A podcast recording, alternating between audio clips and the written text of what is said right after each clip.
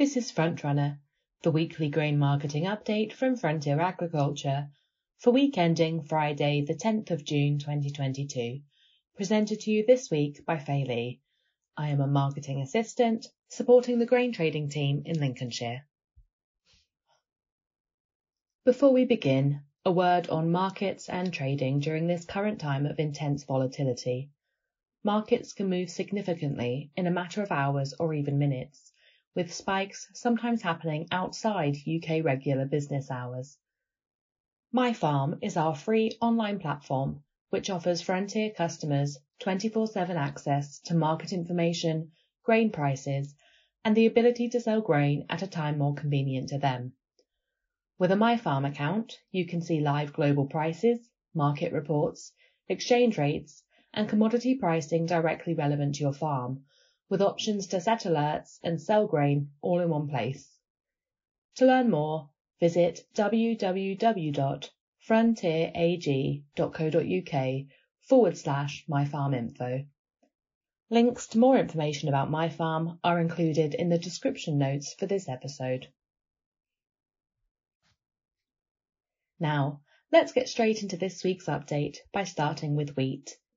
Recent market weakness has been driven by expectations that a solution will be found for releasing trapped Ukrainian grain for shipment through Black Sea ports.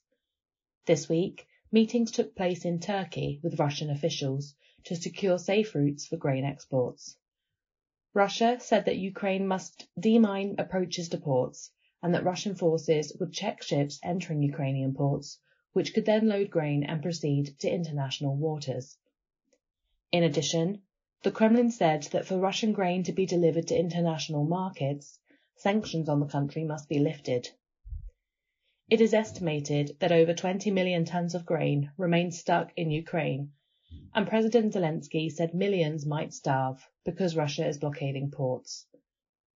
So far, despite talks failing to deliver a tangible solution, Speculative traders have been liquidating long positions and wheat futures prices sank to their lowest level since early last month.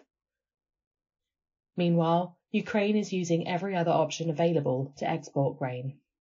Since the Russian invasion on the 24th of February, over 601,000 tons have been sent by rail and barge to the Romanian port of Constanta. The uncertainty over Black Sea supplies will increase future demand for EU wheat exports, although this season's estimates proved too optimistic. Analyst group Strategie Grains cut its 2021 to 2022 export estimate by 1.9 million tons from its previous estimate to a new 28 million ton estimate, with high prices curbing demand. 2022 production estimates have been cut following periods of yield damaging weather. Primary EU producer France experienced extreme storms last weekend and the French National Federation of Agricultural Workers said weekend hail, strong winds, and torrential rain had caused considerable damage to wheat and other crops. This comes on the back of already falling crop ratings. French winter wheat is rated 67% good to excellent, compared with 80% that achieved this rating at the same stage last year. Strategie Grains has cut its monthly production estimate for the block by 1.8 million tons, bringing the total figure 6.1 million tons down on last year. An increased stock carry-in and reduced domestic demand will allow 2022 to 2023 exports to increase to 30.3 million tons, 2.3 million tons up on the year. The Australian Bureau of Agricultural and Resource Economics sees the 2022 to 2023 Australian wheat crop at 30.3 million tonnes, which would be the country's fourth largest on record, but sharply down on the 2021 to 2022 crop, which reached over 36 million tonnes. Argentina will also see a sharp decline on its 2021 to 2022 record 23 million tonne wheat crop. The Rosario Grain Exchange said farmers will cut their planted area because of dry weather, bringing the total area down to 6.2 million hectares, the lowest it has been for 12 years. Now let's turn our attention to what's been happening with barley this week. Demand for old crop barley has been limited as harvest draws closer, although stocks left on farm are minimal considering old crop has traded at a significant premium to new crop until recent days. With wheat markets well down from contract highs, the market has seen some domestic interest in feed barley, with compounders looking forward to winter at these lower prices and wider discounts of barley to wheat. Most regions of the UK have received good rains in the last seven to ten days, which has encouraged farmers to keep selling new crop. Its value is currently around 90 to 95 pounds per tonne higher for harvest than at this time last year. Premiums for malting barley also remain high, and combined with recent rains, has stimulated the farmer to start marketing new crop malting barley. On the continent, there are reports of harvest starting in southern regions of France. Spring barley crop ratings fell once again this week, but only by 1%, from 54% to 53% rated good to excellent. Recent rains have alleviated some drought pressure on crops. Spain and Portugal have not had similar rainfall, and as a result have purchased some imports, including from the UK. These areas did not have good rains at the end of March and early April, but since then have seen some limited rainfall. Taking a look now at oilseed rape. Oilseeds have come under significant pressure this week as world vegetable oil markets retreated sharply. The expectation of increased exports of Indonesian palm oil to the world markets pressured both soy and rapeseed oil. The major market focus remains the ongoing conflict in Ukraine, and the discussions around allowing safe passage of wheat and other crops. It's still unclear how such a flow will be possible given the current diplomatic and practical situation. Global oilseed production should rebound from last year given normal growing conditions in the major oilseed producing countries. Canada is expected to produce up to 20 million tonnes of canola this coming year, even after delayed plantings due to abnormally high rainfall this spring. This would compare to less than 13 million tonnes last year. The World Agricultural Supply and Demand Estimates report from the United States Department of Agriculture will be published later today, Friday the 10th of June, and will provide a further update on global crop production and stock levels. Moving on now to pulses. The ongoing weather pattern has been excellent for all pulses crops. Beans are now flowering well, with the outlook for an excellent pod set.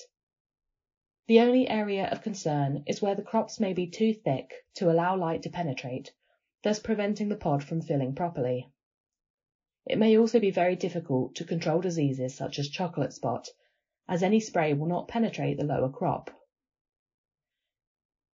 There has been some European consumer buying interest over the past week at lower levels, and this has been matched by a little more farmer selling, which shows there is more confidence in the crop potential.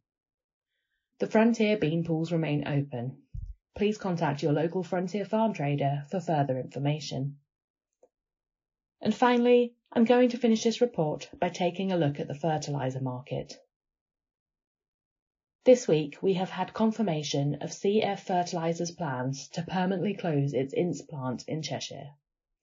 It intends to restructure and improve efficiencies at its Billingham site, but in the short term it puts pressure on availability of compounded NPKs and nitrogen-sulfur compound availability. Thoughts within the industry calculate that the UK could have a deficit of nitrogen, and whether this can be supplied from imports remains to be seen given the sanctions on Russian product and strong pricing on the continent. Suppliers have released autumn delivery values for October and November. These reflect a price increase of 20 to 30 pounds per tonne over summer tank fill values. It's important to stress that the pricing of liquid UAN is very much geared towards the ammonium nitrate market currently and not underpinned to urea values in the same way as in previous years. This is mainly due to the makeup of the ingredients involved. Frontier recommends that any tank space not already purchased should be completed at the soonest opportunity. There is currently no firm date as yet on when spring fill values will be released. Markets remain firm on potash grades in particular, with high demand on exports still leading the way, especially within the South American market, which is currently trading at around 100 euros per tonne above UK levels.